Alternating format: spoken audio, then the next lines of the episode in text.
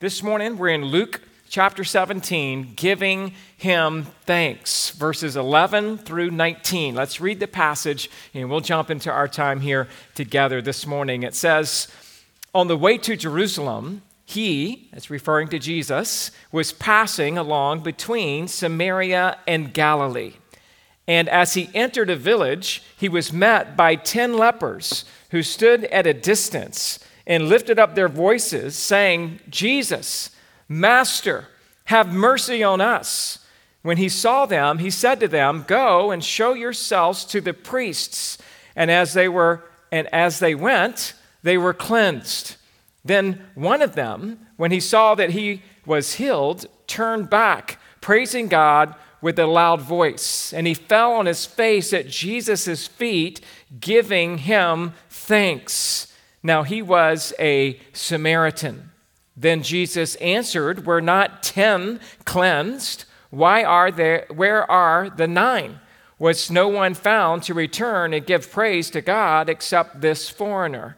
And he said to him, Rise and go your way, your faith has made you well. Let's pray together. Father, thank you for this morning. Thank you for the joy of reading a somewhat familiar passage that we've heard this over the course of our lives and have always been blessed and encouraged to think about how this one Samaritan came back to give thanks and yet, we know in this text there are many things that you would want us to learn and be encouraged by. And so I pray as we dive in this morning that you would be exalted in our hearts and that we would be stirred up as Christians to want to return to you again and again and again and to give thanks. And it's in Jesus' name we pray. Amen. Well, there's a medieval legend of two angels sent to earth by the Lord to gather the prayers of the saints. One was to gather, as they were gathering the prayers of the saints, one was to gather the petitions that the saints were making to the Lord, and the other was to gather the thanksgivings that were offered to the Lord. The angel responsible for the petitions was not able to carry them back to heaven in one load. There were so many petitions that had been made. But the angel responsible for carrying back the thanksgivings was able to carry them back in one hand. Lots of petitions, only a few thanksgivings. God forbid that that would be true of you or of me. God forbid that we would do more petitioning in our prayers than we do thanks in our prayers. Why, why can it sometimes be so hard for us to be grateful? Why do we sometimes struggle just to say thank you? What keeps us from truly giving thanks to God and thanking Him from the bottom of our hearts? Well, a lack of thankfulness is most often associated with a low view of God and a high view of self. Or, in other words, a low view of God's holiness and a high view of my own worthiness and what I believe that I deserve because I'm so worthy. And I hate to say it, but one of the biggest problems that we all have and that we rarely want to acknowledge is the problem of pride.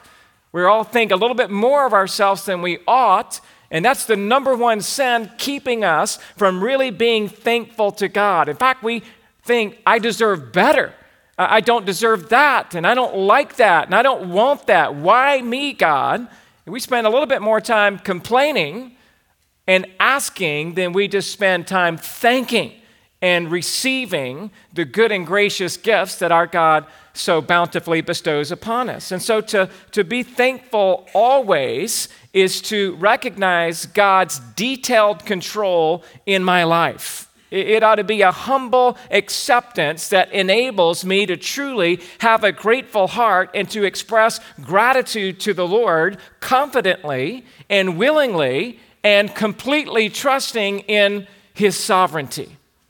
Amazingly enough, even the world recognizes both the emotional and physiological benefits of actually giving thanks. One researcher gave several reasons why giving thanks could actually be good for you, like in your physiology. Counting your blessings boost your health, one researcher said. He showed how that grateful people have less depression and stress, lower blood pressure, more energy, and greater optimism. Giving thanks can slow down the aging clock, another researcher showed. In all adults, a daily practice of gratitude slows down some of the effects of neurodegeneration that often occurs as we age. So, that researcher saying if you just give thanks a lot, you'll look younger. Um, another researcher talked about cortisol. It's often discussed as the stress hormone. And when our bodies produce too much, it can deplete the immune system, which raises our blood sugar levels. Research has shown that positive emotions like appreciation significantly lowered the levels of cortisol. Being thankful helps you bond Gratitude simply leads to better relationships. The explanation may be connected to increased production of oxytocin, sometimes called the bonding hormone, because it fosters peace and dependability in relationships. Gratefulness is good for the heart and for the waistline. According to one study, people with high blood pressure who actively express thankfulness can achieve up to a 10% reduction in systolic blood pressure and decrease their dietary fat intake by up to 20%. You know what it's saying? When you're stressed out, you eat a lot of fat food. But when you have a thankful heart, you tend to eat less food because you're not stressed, and that's certainly a potential benefit to be grateful for over this Thanksgiving holiday. Right Now, listen, you guys know my heart. I'm not so interested in physiological research, right? Those are interesting observations and they're out there, but that doesn't really stir me. What stirs me is getting interested in what the Bible has to say about giving thanks. And probably the most popular verse about gratitude in the New Testament arguably would be 1 Thessalonians chapter 5 verse 18 which says, give thanks in all circumstances. And I love that reminder. We're to give thanks on the good days and on the bad days. That we give thanks to God in all circumstances, for this is the will of God in Christ Jesus for you. It's God's will this morning that you give thanks. That's God's will for you. In fact, this is a command.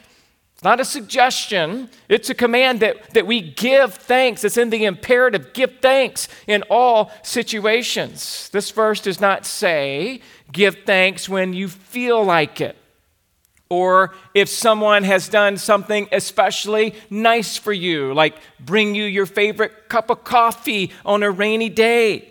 Of course, we could do that, but it, this verse says give thanks in all circumstances. It is God's will in Christ Jesus that you be thankful in all circumstances, the good and the bad. Will it bring about better health, being thankful? I guess so. Will it make others like you more? Probably so. But the real reason that we're called to be grateful in the scripture is not primarily about your health or your social status, but in order for you to bring glory to God. God's glory is placed on display when you and I are more thankful than we are complaining. God's glory is more evident for others to see when you're grateful, more so than when you're griping. And God's glory is more evident in your life when you acknowledge that He is the giver of life and that He is the giver of all blessings and that He even gives us trials in order to make us stronger. And so I trust that this week you'll be doing a lot of thanksgiving.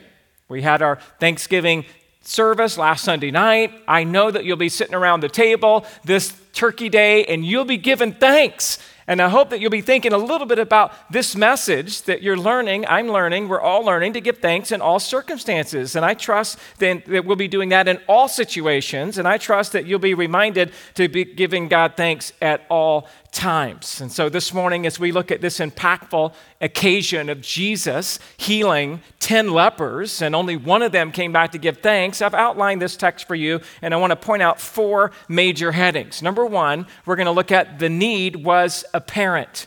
Number two, the healer was competent. Number three, the change was evident. And then number four, the lesson is magnificent. Let's start with number one this morning. The need was apparent, verses 11 through 13. Your first blank, if you are taking notes this morning, is Jesus was on the way to Jerusalem. He's on his way to Jerusalem, verse 11. On the way to Jerusalem, he was passing along between Samaria and Galilee. So the setting of Jesus healing the 10 lepers happens while Jesus was en route on his way back to Jerusalem. Jesus was actually preparing to travel to the holy city for his very last time. This was Jesus setting his face like a flint, as Isaiah 50, verse 7 says. This means that Jesus was determined to fulfill his mission at the cross. This is why he's going back to Jerusalem for this last occasion. It's just a reminder that Jesus came to die, that Jesus came to offer his life as a ransom for many. Jesus came to save his people from their sins, and nothing would stop Jesus from his mission. And yet, at the same time, he took the time to minister to people along the way. So he's heading to Jerusalem, he's on a mission, he's got a purpose, and yet here are 10 lepers that Jesus is going to stop and interact with because he wasn't in such a rush that he ignored the needs of people. He always was sensitive to what was going on around him, even though he had a divine mission.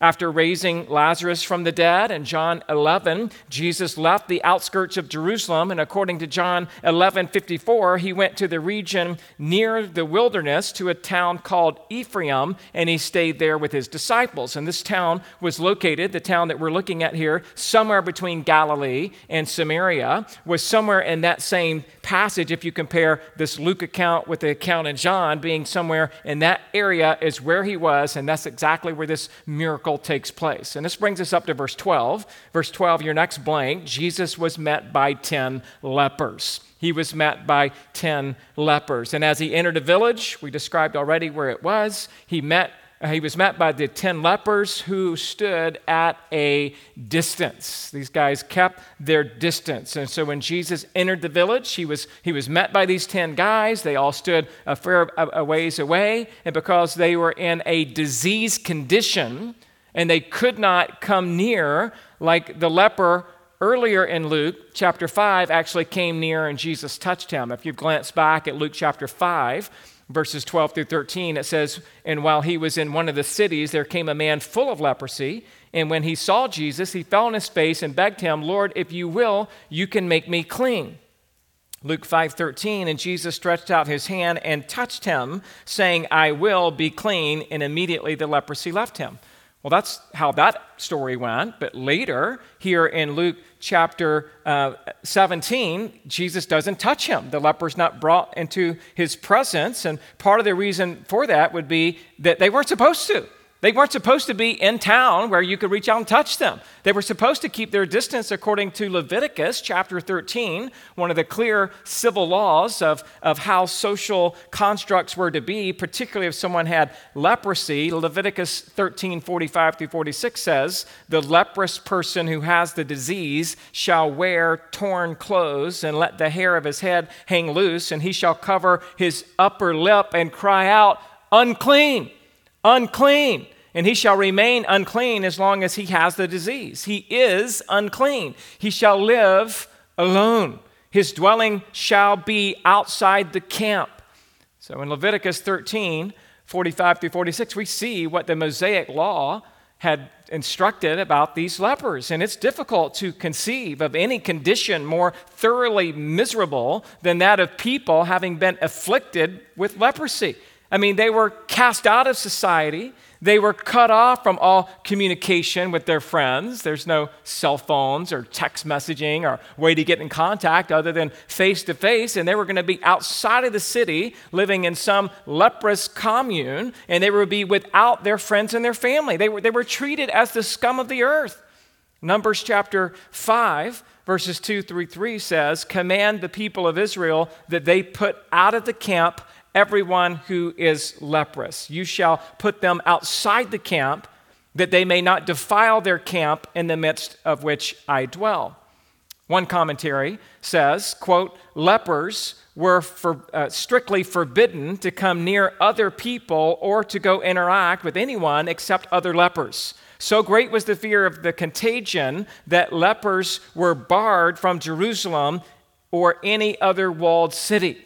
They were forbidden to come within six feet of a healthy person. They were forbidden to come within 150 feet if the wind was blowing from the direction of the leper.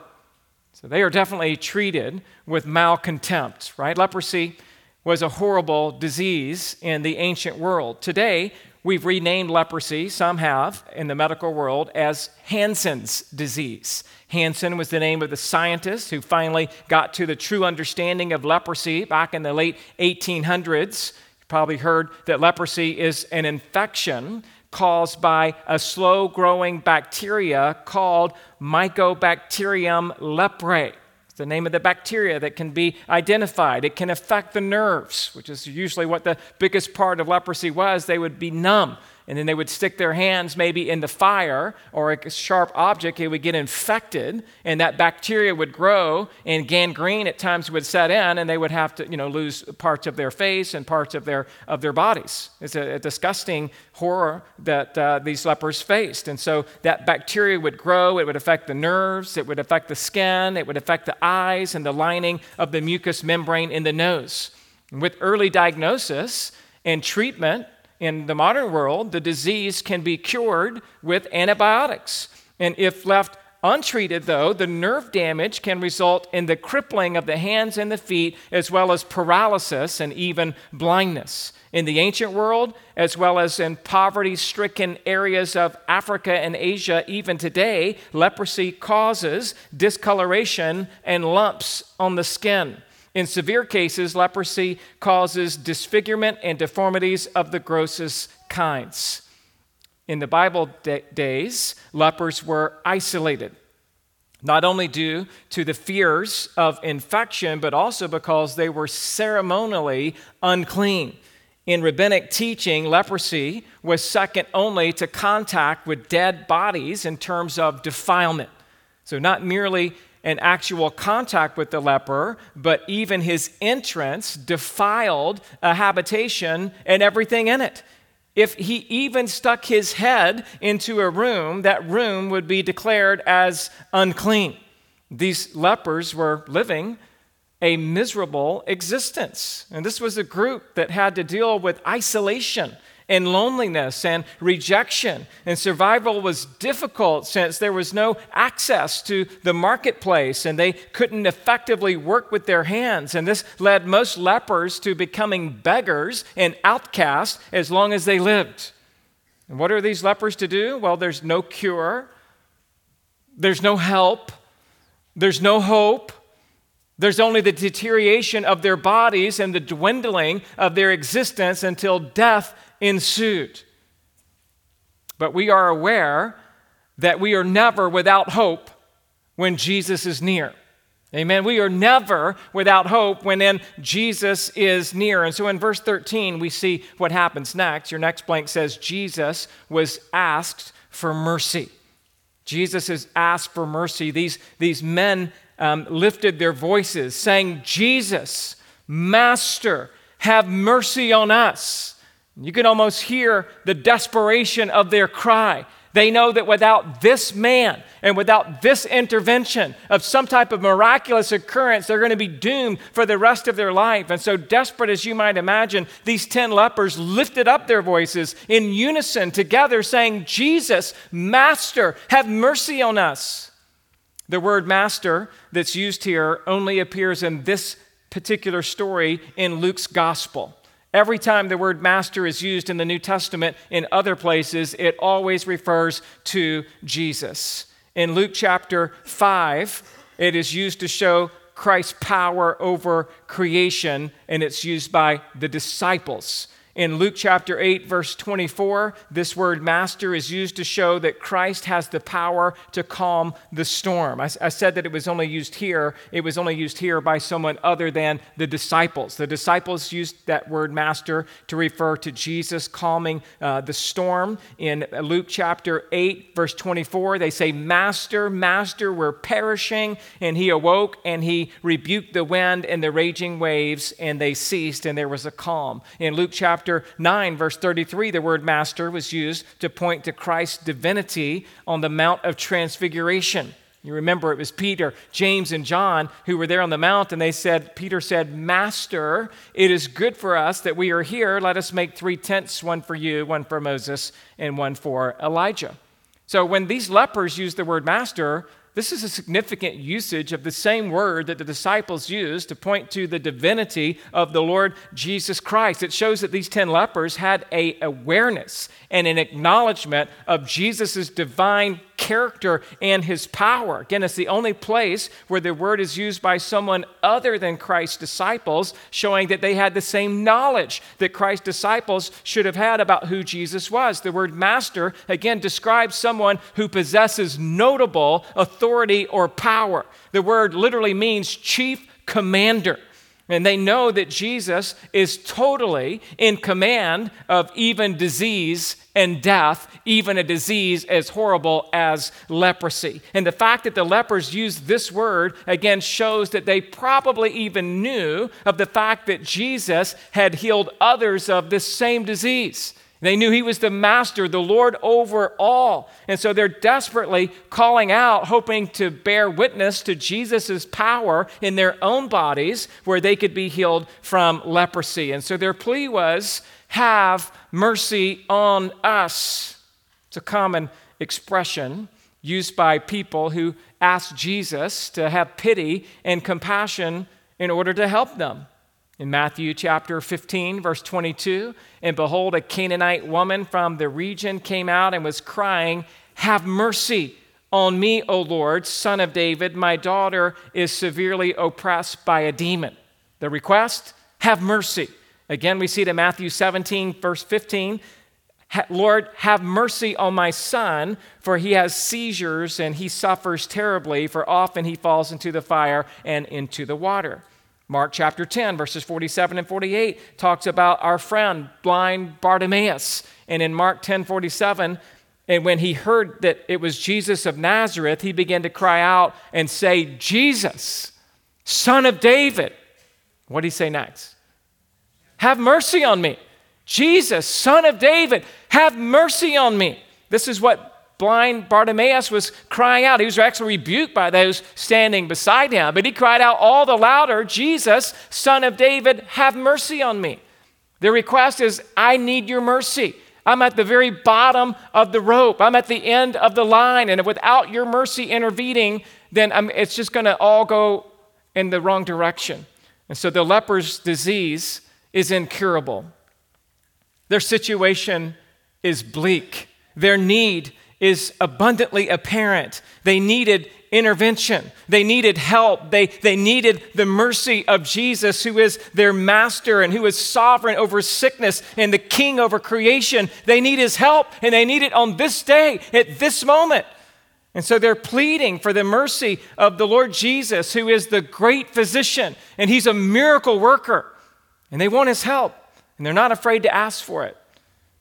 This brings us to our second heading this morning the healer was competent. The healer was competent. Verse 14, your next blank Jesus healed without a word. He heals them without a word. I love this. Verse 14, when he saw them, he said to them, Go and show yourselves to the priest. And as they went, they were cleansed. Unlike the leper that Jesus healed back in Luke 5, that I told you earlier, he reached out and touched him. Jesus never touched these 10 lepers. Jesus wasn't afraid to touch a leper, he just did it in Luke 5. And that, that's what we already read about. But this time, he saw and he heard from the ten, and he did not immediately heal them, but he said, Go, show yourselves to the priest. And so some wonder why he didn't just touch them or why he didn't just say, Be healed in that moment. And I believe that part of what was going on here is that Jesus wanted to test their faith. But I also believe that Jesus was revealing more and more of his power. He didn't have to touch someone for them to be healed. He didn't have to say, be healed, in order for them to be healed. Jesus could heal without a touch, and Jesus could heal without a word, and Jesus could heal without even being there. Jesus could heal in any way that he wanted to heal. There was no methodology to his healing, and there's no methodology to healing today. It's a miracle that God does in his way and his time, and it doesn't matter who you are or what gifts you have. If God wants to heal somebody, it's God's prerogative to heal when he wants, how he wants, and to, to the degree that he would want to. And so, in part, this reminds us maybe even of that centurion in Capernaum who made Jesus aware of his paralyzed servant who was suffering at home, and Jesus offered to come. But then that centurion says, Hey, you don't have to come. Remember Matthew chapter 8, verses 8 through 10, the centurion replied, Lord, I'm not worthy to have you come under my roof, but only say the word, and my servant will be healed. For I too am a man under authority with soldiers under me. And I say to one, Go, and he goes, and to another, Come, and he comes, and to my servant, Do this, and he doesn't. And when Jesus heard this, he marveled and said to those who followed him, Truly I tell you, with no one in Israel have I found such faith. In that example, the centurion just said, Jesus, you just say the word. These 10 lepers didn't even necessarily have to hear the word be healed, but they just pleaded for the mercy that God would give. Jesus had healed that centurion's servant, by the way, in Matthew 8 13. And to the centurion, Jesus said, Go, let it be done for you as you have believed. And at that very moment, the servant was healed. And so, again, Jesus didn't have to be on the spot. Jesus didn't have to say a certain word. There's no abracadabra, a certain statement that you say and somehow you'll be healed, right? That's just not the way Jesus is. It's just simply showing Jesus' sovereign power over disease. And at the same time, he does say here in verse 14, what does he say? He says, Go and show yourselves to the priests. And this leads us to our next point. Your next blank says that Jesus followed the civil law. He follows the civil law. The Old Testament had a civil law about leprosy. We already examined in Leviticus 13 and Numbers 5, which both address the uncleanliness of the condition. But what we haven't looked at yet in the Old Testament laws, the fact that if someone was to be cleansed of leprosy, they were to go and show themselves to the priest. And Leviticus 14 gives us this stipulation. Leviticus 14, verse 1 the Lord spoke to Moses, saying, This shall be the law of the leprous person for the day of his cleansing. He shall be brought to the priest, and the priest shall go out of the camp, and the priest shall look. Then, if the case of leprous disease is healed in the leprous person, then it talks about how he's going to pronounce his cleansing and allow him to be brought back into the camp. The point is that a person who's healed of leprosy is supposed to go to the priest to be affirmed of his cleansing. The passage uh, discusses that clearly there in Leviticus chapter 14. Now, do you know how many times a person was healed of leprosy and went to the priest in the Old Testament, and the priest had the privilege of declaring that person is now clean and has now been cleansed of their leprosy. Do you know how many times that happened in the Old Testament? How many times? Zero. Not once in the Old Testament was there a clear occurrence of this exact thing happening in this same way. Now, I'm not saying no one was ever cleansed of leprosy in the Old Testament, because if we were to go back and do a quick review of leprosy as it shows up throughout the Bible, we understand that it was cured as a miracle on more than one occasion. The first time was in Numbers chapter 12, where you have Miriam, who is the sister of Moses, and she was struck with leprosy because she was jealous of the fact that God spoke directly to Moses and, and had chosen Moses as his primary leader. And Moses, at that time, prayed for Miriam because God struck her with leprosy and she was healed. But she didn't go to the priest. We also see in Second Chronicles 26 19, King Uzziah was judged with leprosy because of his pride. He tried to play the role of both, both king and priest and show the incense there in the temple. So he was struck with leprosy and he died from the disease. And we, the only other clear Old Testament example was Naaman, who was healed of leprosy when he washed in the Jordan. And after he washed in the Jordan River, he was, uh, you know, cleansed from his leprosy, but he never went to the priest to be declared to be clean. He headed back to Samaria, where he was from, after that happened. My point is this to be healed of leprosy was a miracle because there was no cure. And to be healed of leprosy was also an announcement that the Messiah had come because Jesus would heal lepers with his miracle working power. And so the idea of go show yourself to the priest was also to be an announcement of the fact that if this person is healed, something divine's happening, and what eh, happening might just be that the Messiah is now here. And we see that, that concept used when John the Baptist was in prison and he sent his disciples to Jesus. He's a little discouraged. He's in prison. Sent his disciples to Jesus to say, Was he the one to come, or shall they look to another? And do you remember what Jesus' response was to John the Baptist disciples who wanted to come say, Hey, are you the guy? In Luke 7 22, he answered them, Jesus did, and he said, Go and tell John what you've seen and what you've heard. The blind receive their sight, the lame walk, lepers are cleansed, and the deaf hear, and the dead are raised up, and the poor have good news preached to them. In other words, Jesus is saying to John the Baptist's disciples, Yes, I'm the one. Are you the one, or should we seek it out? I- I'm the one. I'm fulfilling the prophecies of Isaiah about a miraculous miracle worker who would cleanse the lepers. And so that's exactly what Jesus is saying is I am the Messiah, I am the anointed one, I am the one who has come. You need not look to another. And so when Jesus told these 10 lepers, back to Luke chapter 17, to go to the priest, he was not only obeying the civil law, he was also fulfilling the law. Not only was he following the old covenant, he was also pointing to the new covenant.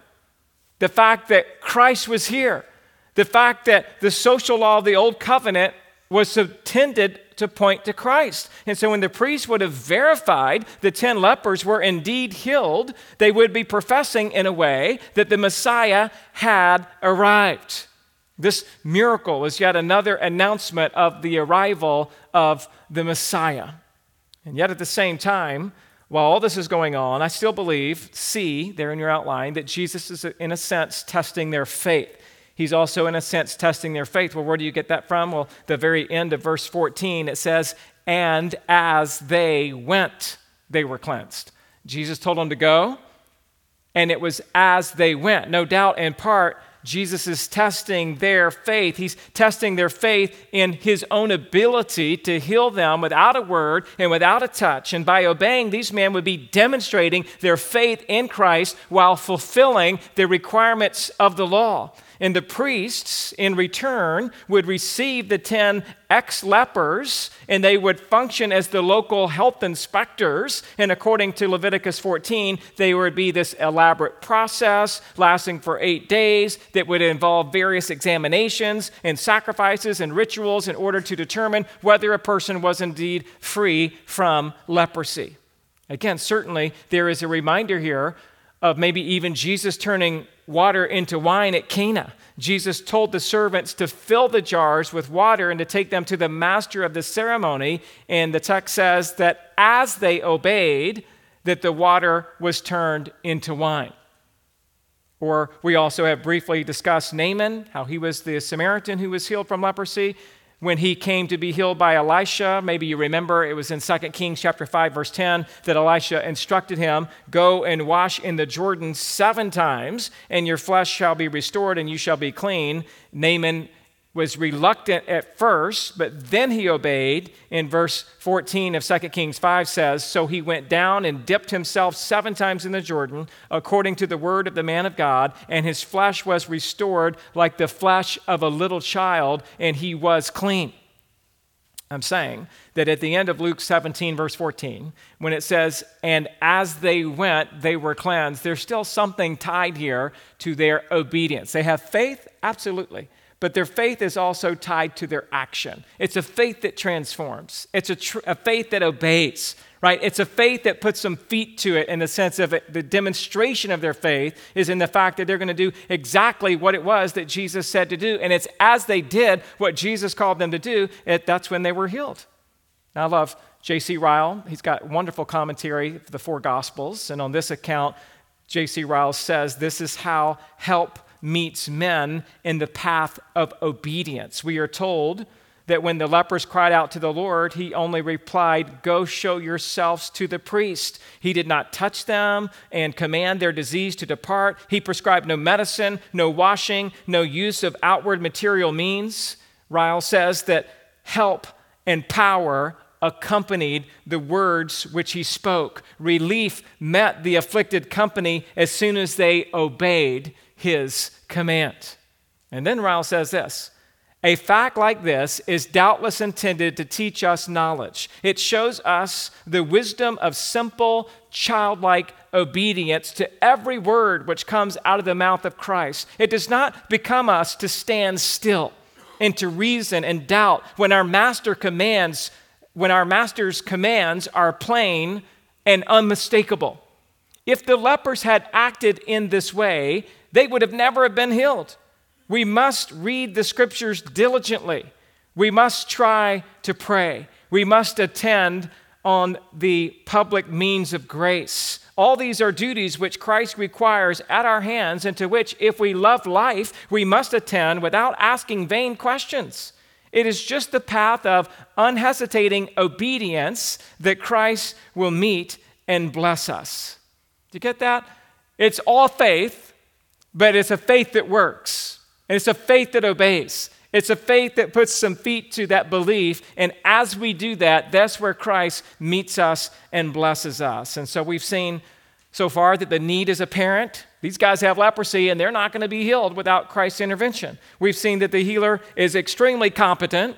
He can just say the word or tell them to go uh, follow a social command of the Old Testament, and as they did that, they would be healed. He's got a lot of power. And in third, in our outline this morning, number three, the change was evident. The change was evident. A, Jesus makes all the difference. Jesus makes all the difference. Then one of them, when he saw that he was healed, turned back, praising God with a loud voice. Now, note how many ways these 10 men were alike. We're talking about the 10 lepers. Many ways that they were alike. They were all afflicted with this dreadful disease, they were all determined to do something about it. They had all heard about Jesus and believed that he could help them. They all acknowledged that Jesus was master and appealed to him for mercy. They all obeyed and, and headed towards the priest on that very day. And, and, and in that moment, they were healed. But at this point, the similarity ends. Luke must have been strategic to record that not all 10 men were like the unworthy servant of the immediately preceding parable who did only what he had been commanded to do. It must have grieved Luke to report that there was only one who came back to give thanks. The previous parable should you just do your duty, or should we as Christians go beyond our duty? These 10 went to the priest, but this one came back. And while the 10 had started on their way to the priest, fully healed and restored in every tissue in their bodies, only one came back. They were all cured, and they all knew that this would lead to a new life, restored relationships, a second chance at happiness. But suddenly, one of the 10, and only one, turned around and walked back to Jesus. And this verse gives us the impression that the 10 had not walked very far away from their healer before this one man turned back, almost like they're going to the priest and they start to feel the regeneration of their skin and their bones and their nerves, and they're like, oh man, it's happening. And the rest of the nine continue towards the priest, and this one guy says, man, I'm going back. Jesus had made all the difference to him. The priests could wait, his family could wait, his future could wait. But he wanted to take this invaluable moment to give thanks. And sometimes it just takes a moment, right? Sometimes it only takes one sentence. Sometimes the expression of gratitude can lead to so much more. But are we willing, the obvious application is, are we willing to be that one that would just say, I just wanted to say thank you? I just want to say thank you for all you've done, first to the Lord and then to those around us who make a difference in our life. Are we willing to just go a little bit further and say, you know what? I want to express my gratitude. And so this man came back here, and we see your next blank B Jesus is to be praised, worshiped, and thanked. He's to be praised, worshiped, and to be thanked. We see this one man, when he saw he was healed, he turned back, middle of verse 15, praising God with a loud voice, and he fell on his face at Jesus' feet, giving him thanks. And so this healed leper came back and he was praising God. I love how it says, with a what? With a loud voice. Right? This gives an idea, obviously, of strong emotion. The words loud voice are used in the same way to express great emotion. At the triumphal entry in Luke 19, 37 and 38, it talks about how the whole multitude of his disciples began to rejoice and praise God with a loud voice, saying, Blessed is the King who comes in the name of the Lord, peace in heaven and glory to God in the highest. That's the loud voice, is how it's used in other places there in Luke. And so I believe that this leper that was healed uses a loud voice because he has just discovered with greater conviction that Jesus indeed is the blessed King who has come in the name of the Lord. And not only does he use a loud voice, but he also, the text says, that he fell on his face at Jesus' feet. This is paying homage to Jesus as the true king. This is worshiping Jesus as the Lord of all. This was a clear affirmation that Jesus is the divine Son of God, since only God is to be worshiped and to be adored. I mean, that's, that's all the way back from Exodus 20, verse 3, the first commandment, which says, You shall serve no other gods before me. Only one God's to be worshiped. Only one God's to be adored, and that's the God of heaven. And so the fact that this man is worshiping Jesus is another sign of his understanding of the divinity of Christ. In Deuteronomy chapter 5, verses 8 and 9, you shall make you shall not make for yourselves a carved image or any likeness of anything in heaven or on, on, on earth, above or below, that is in the water or under the earth, you shall not bow to them or serve them, for I, the Lord your God, am a jealous God. So we know that from the scriptures, that this man is to only worship the true living God. And so this man is praising God in the form of Jesus Christ with a loud voice, and he's worshiping at Jesus' feet, and he's giving him thanks. The other nine no doubt, intended to worship God, maybe in the temple to one degree or another, or they, they, they wanted to, to worship, we're, giving them the benefit of the doubt in some way. But this man wanted to worship God right now. He wanted to give thanks and praise right now in this moment, in the, in, in the presence of the Lord Jesus Christ. This man didn't go to the temple for rituals and symbols when he had the glory of God right in front of him. This man recognized the manifestation of divine power and grace and healing that he had just received, and he wanted to worship God in the person of Christ, who alone is the true temple, the one whom Colossians 2 9 says, For in him all the fullness of deity dwells bodily. What I'm trying to say to you is this that this was the clear recognition of Christ as God and the clear realization that his healing had come from the hands of God's own Son. And this is part of what made this man so grateful. So many of the Psalms include the idea of gratefulness and thanksgiving together with praise, which is what this man is doing. He's, he's worshiping, he's praising, and he's giving thanks. We praise and worship or praise and give thanks. Praise and thanksgiving go hand in hand uh, all over the Psalm. Psalm 30, verses 11 through uh, 12 says, You have turned for me my mourning into dancing. You have loosed my sackcloth and clothed me with gladness that I may sing of your praise and not be silent. O Lord, I will give thanks to you forever praise, thanksgiving. They go hand in hand. Psalm 69, verse 30 I will praise the name of God with a song, I will magnify him with thanksgiving.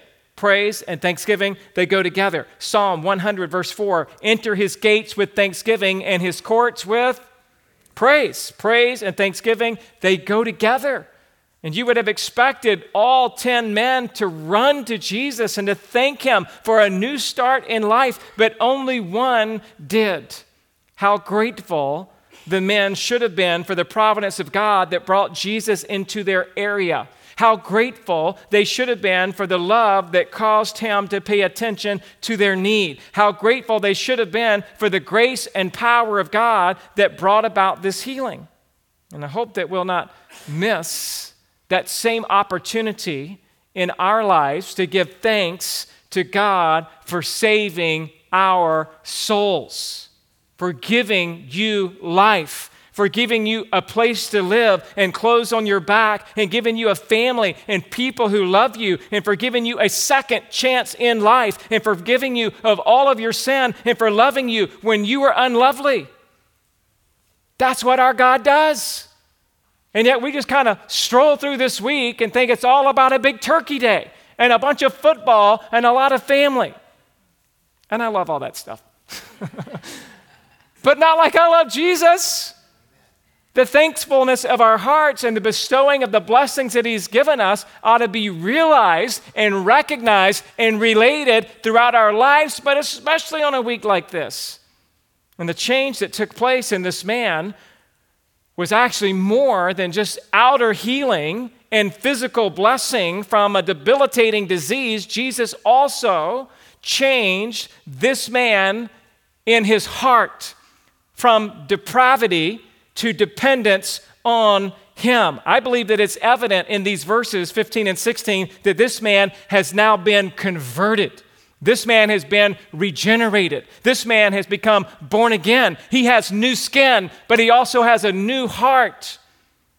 He has a new lease on life as a recipient of eternal life. I think we'll see that not only in the fact that he's praising him loudly and worshiping him, but in verse 19, Jesus said, It is your faith that made you well. And we'll look at that in just a moment in verse 19. But I'm saying, I believe this guy has now got new faith. Why? Because Jesus makes all the difference. Jesus is to be thanked, and your next blank says Jesus shows no partiality.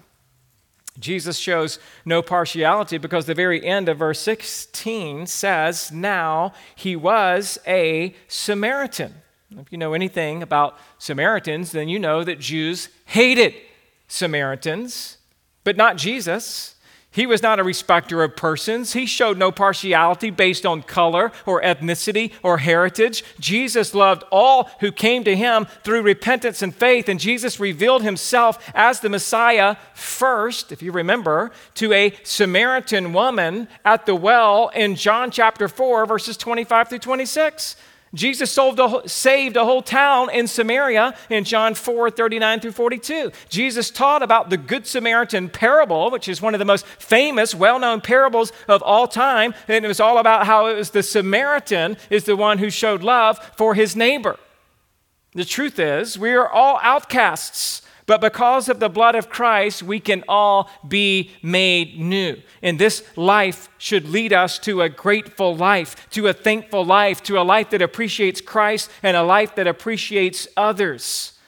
And this Samaritan may have been half Jewish and half Gentile, and he was despised by your rigid Jews, but this guy came to saving faith. And that ought to be a representation, in a sense, of all of us because we're all outcasts. We all have a disease called sin, and we are all mixed with this world. And yet, through repentance and faith, we can be made brand new. And that's what I'm getting at when we we've looked at the need as apparent, the healer was competent, the change is evident. Number four, the lesson is magnificent.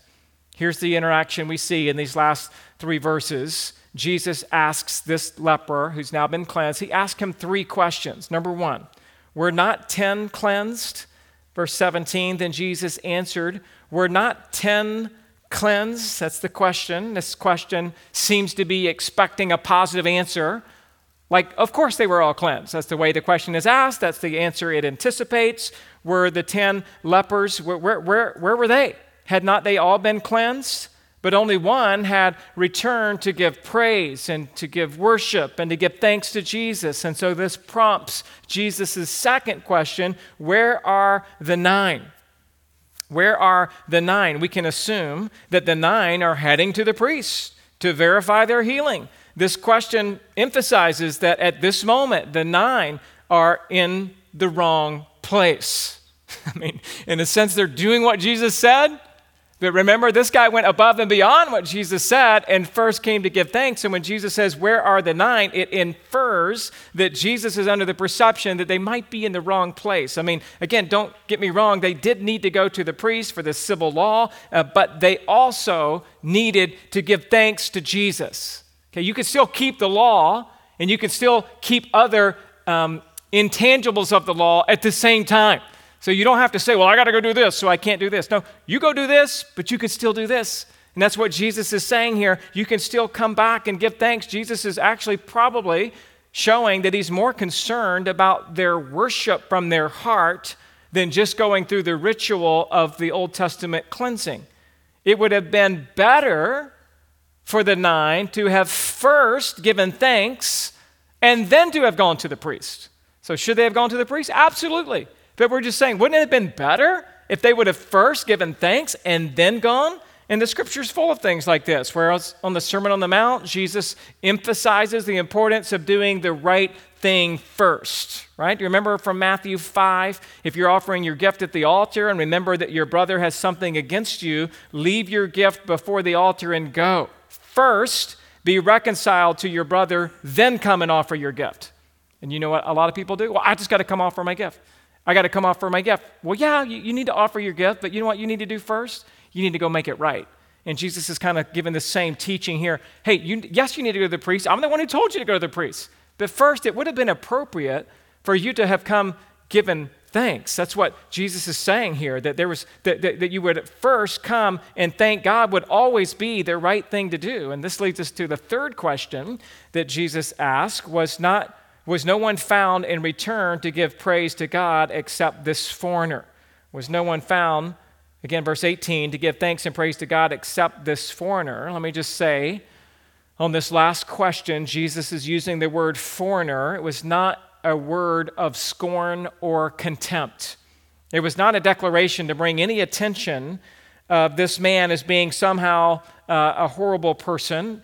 Instead, he may even be showing that it was this person who had the superiority of faith compared to the Jewish men who lacked the faith. And it's almost like, isn't this interesting? And th- this guy's a foreigner. We may not have expected it from him, but we would have expected it from these Jews. Notice also the humility of Jesus' third question. I, I love in verse 18 again, he says, Was no one found to return and give praise to God? Yes the ungratefulness of the nine pained Jesus, but he was more concerned about the fact that no one else came back to do what? To give praise to God. And Jesus doesn't even add, and to thank me. He doesn't say that. He's just like, well, why didn't they come back and praise God? He is deeply concerned with the fact that his Father in heaven did not receive the praise due his name. And Jesus says nothing about himself. And I believe that Jesus is also especially concerned because this means that the nine may not have been made truly new on the inside. If the nine are not willing to praise God from their heart, then they might go through the ritual and the cleansing, but we don't know what happened really on the inside. Jesus also begins to couple the idea of ungratefulness with unbelief. In fact, Look back, if you will, at Luke 6.35. Just real quick. Look back at Luke 6.35. Jesus says, love your enemies and do good and lend, expecting nothing in return, and your reward will be great, and you will be sons of the Most High, for he is kind to the, what does it say? To the ungrateful and the evil.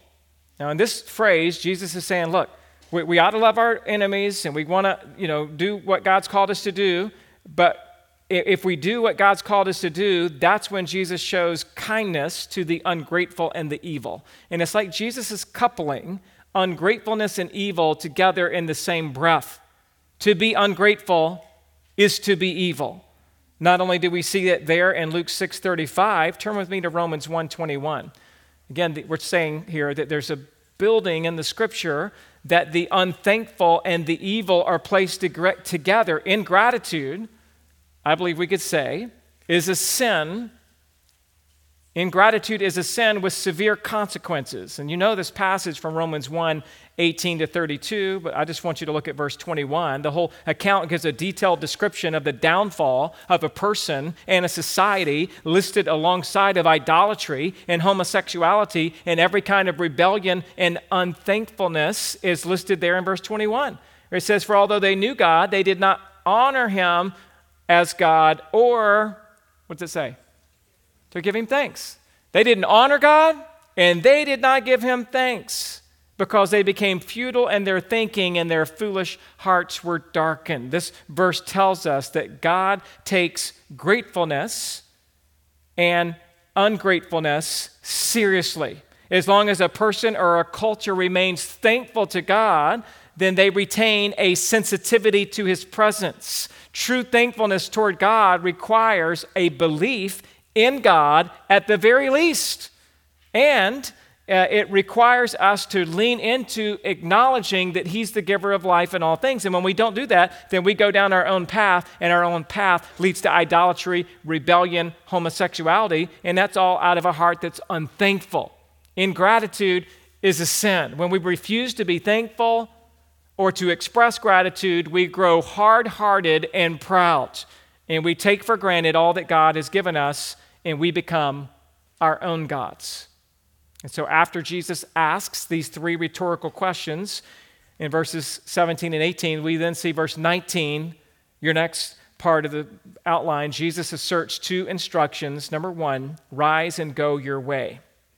Rise and go your way. He said to them, Rise and go your way. First part of verse 19. So the Samaritan had given thanks. It is now time for him to go his way. He should still go to the priest and then uh, like the Gerasene demoniac and the woman at the well in Samaria, he's got a story to tell.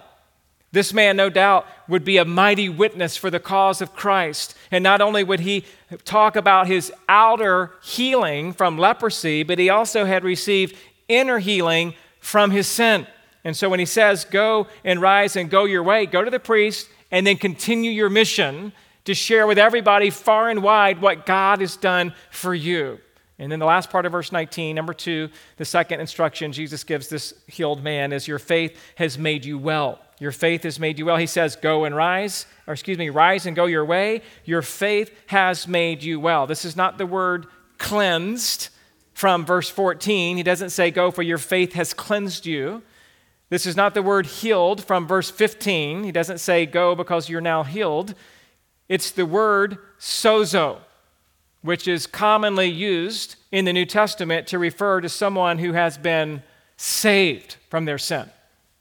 That's what the word is. The word sozo. It indicates salvation. It's the same word that's used of the sinful woman who repented and wet Jesus' feet with her tears and wiped them with her hair and, and offered kisses to his feet and anointed his feet with oil from the alabaster flask. And Luke 7 50, the word sozo says about that woman, Your faith has saved you. Go in peace. Sozo. In the very next chapter, Luke 8 48, we see the same word used when Jesus said to the woman, that he had healed from the discharge of blood luke 8:48 he said to her daughter your faith has made you well it's the word sozo. It means it saved you. Go in peace. In Luke 18 42, after Jesus healed the blind beggar, he said to him, Recover your sight. Your faith has made you well. Again, the word sozo. And again, these passages are all inferring that not only had Jesus cleansed their outside, but he healed their hearts. To be sozo, to be made well, to be made cleansed, to, to, to be saved refers to saving faith granted to the individual who has maybe received a physical healing, but is also receiving a spiritual healing. And this man alone, out of the 10 who were miraculously healed from leprosy, also received, this man also received a second miracle of salvation from his sin. His trust and gratitude and humility and commitment and love and praise and worship all characterize his faith in Jesus as a faith that really saved him. And this incident is not merely the story of 10 individuals, the one who was redeemed and the nine who were not grateful. It's not what the story is about.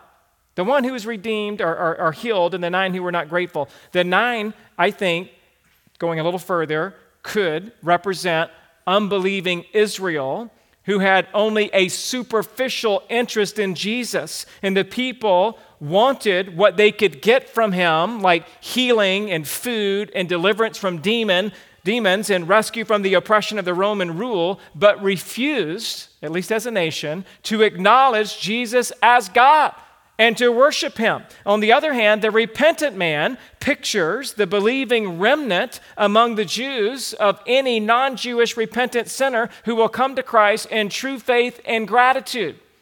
And both groups enjoyed the benefit of Jesus' power and basked in the wonder of his teachings and his miracles, but the majority were content with superficial temporal benefits which they could obtain from Jesus. And only a few, and in this case, only one, humbled themselves, glorified Jesus as God, worshiped him as the Lord of all, and desired to radically be transformed through thanksgiving for the change that has happened in his own heart.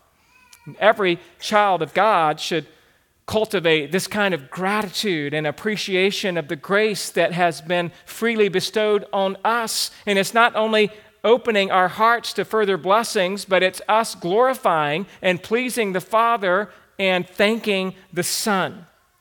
Too often we are content to enjoy the gift, but we forget the giver. We are quick to, to pray and to make our petitions but we are slow to express our appreciation and our gratitude. In the words of J.C. Ryle, quote, Above all, let us pray for a deeper sense of our own sinfulness, guilt, and undeserving condition. This, after all, is the true secret to a thankful spirit. It is the person who daily feels his debt to grace and daily remembers that in reality we deserve nothing but hell. This is the person who will be daily blessing and praising God. Thankfulness is a flower which will never bloom well, excepting upon a root of deep humility. Well, that be true of us, I pray, this week. And if you're here and you struggle with gratitude, then it could be that you're not saved. It's the point of the message. It may be that you have all kinds of issues and needs and reasons to be thankful, but the most deep reason of all would be maybe you're too prideful and you're not broken in spirit. God would be saying to you this morning through His Word and through this passage, Come back to me. Come unto me, all who are weary and heavy laden, and I will give you rest. It's a reminder in that passage that our trust is not in the law of God or in our own obedience or being a good guy, but our salvation is contingent uh, only on the person and work of Jesus. And so I'm calling you this morning to come to Christ, to come out of a lifestyle of sin and shame, to come out of a lifestyle of ingratitude and self propelling yourself to whatever it is you're striving for and come to Christ. After we sing our last song, we'll have a couple of people right here. We'd love to talk with you about where you're at. And this morning, as we head out of here, a couple of take home applications. Do you express gratitude to God and others as much as you should? Answer. What's your answer? Do you express gratitude to God and others as much as you should? No. What you going to do about it? Right? Well, you got this week to start, right? This is easy week for us to start. Like, yeah, you know what? I want to be a thankful person. Not just today, but every day for the rest of my life. Number two, are you mindful that all you deserve is God's judgment in hell? Biggest reason why we don't give thanks much is we're too prideful.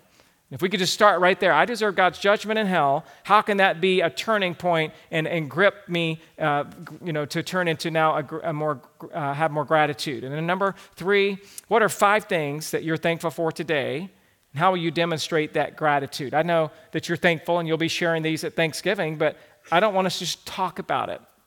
I'd like for us to demonstrate it. And that's what this guy did. He didn't just talk about it, he demonstrated through worship, through coming back. And when Jesus says, Go your way, he's going to be a testimony of that grace for the rest of his life. We want to be thankful to him, to Jesus, who gave us everything that we might live and experience his best in us as we glorify Him in our lives. Let's close our time in prayer. God, thank you for this morning. Thank you for the opportunity to, to just see so many wonderful truths throughout this text of Luke 17. God, we know it's a magnificent miracle that was done when this leper with no hope All 10 of them were healed, but only this one came back, a foreigner, a Samaritan. We should have all known better, but this one came back.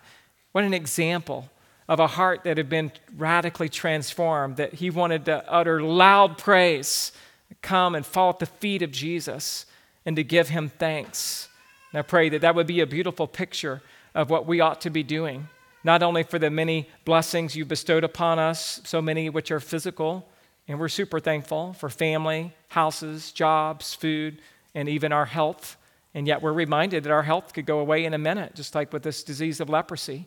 And we're reminded throughout the life that we live that our finances could be gone, our freedoms could be gone, our family could be gone. And yet we can still run back to you at any moment on any day and give you thanks. God, forgive us for our own sin of ingratitude. Forgive us for griping and complaining so easily. Forgive us for making more petitions than we offer thanksgivings in our prayers. And I pray that you would truly help us think through this passage and walk through it together with other believers in our family, maybe even over this break in a way that would help glorify the beauty and the majesty and the mercy of our great God demonstrated through the Lord Jesus Christ by offering up his life as a ransom for many. Help us to turn in this moment throughout this week from our sin and help us to turn rather to our Savior and to give him thanks, to worship him, and to walk hand in hand with the Lord Jesus throughout every moment and every day of our lives. And it's in Jesus' name we pray. Amen.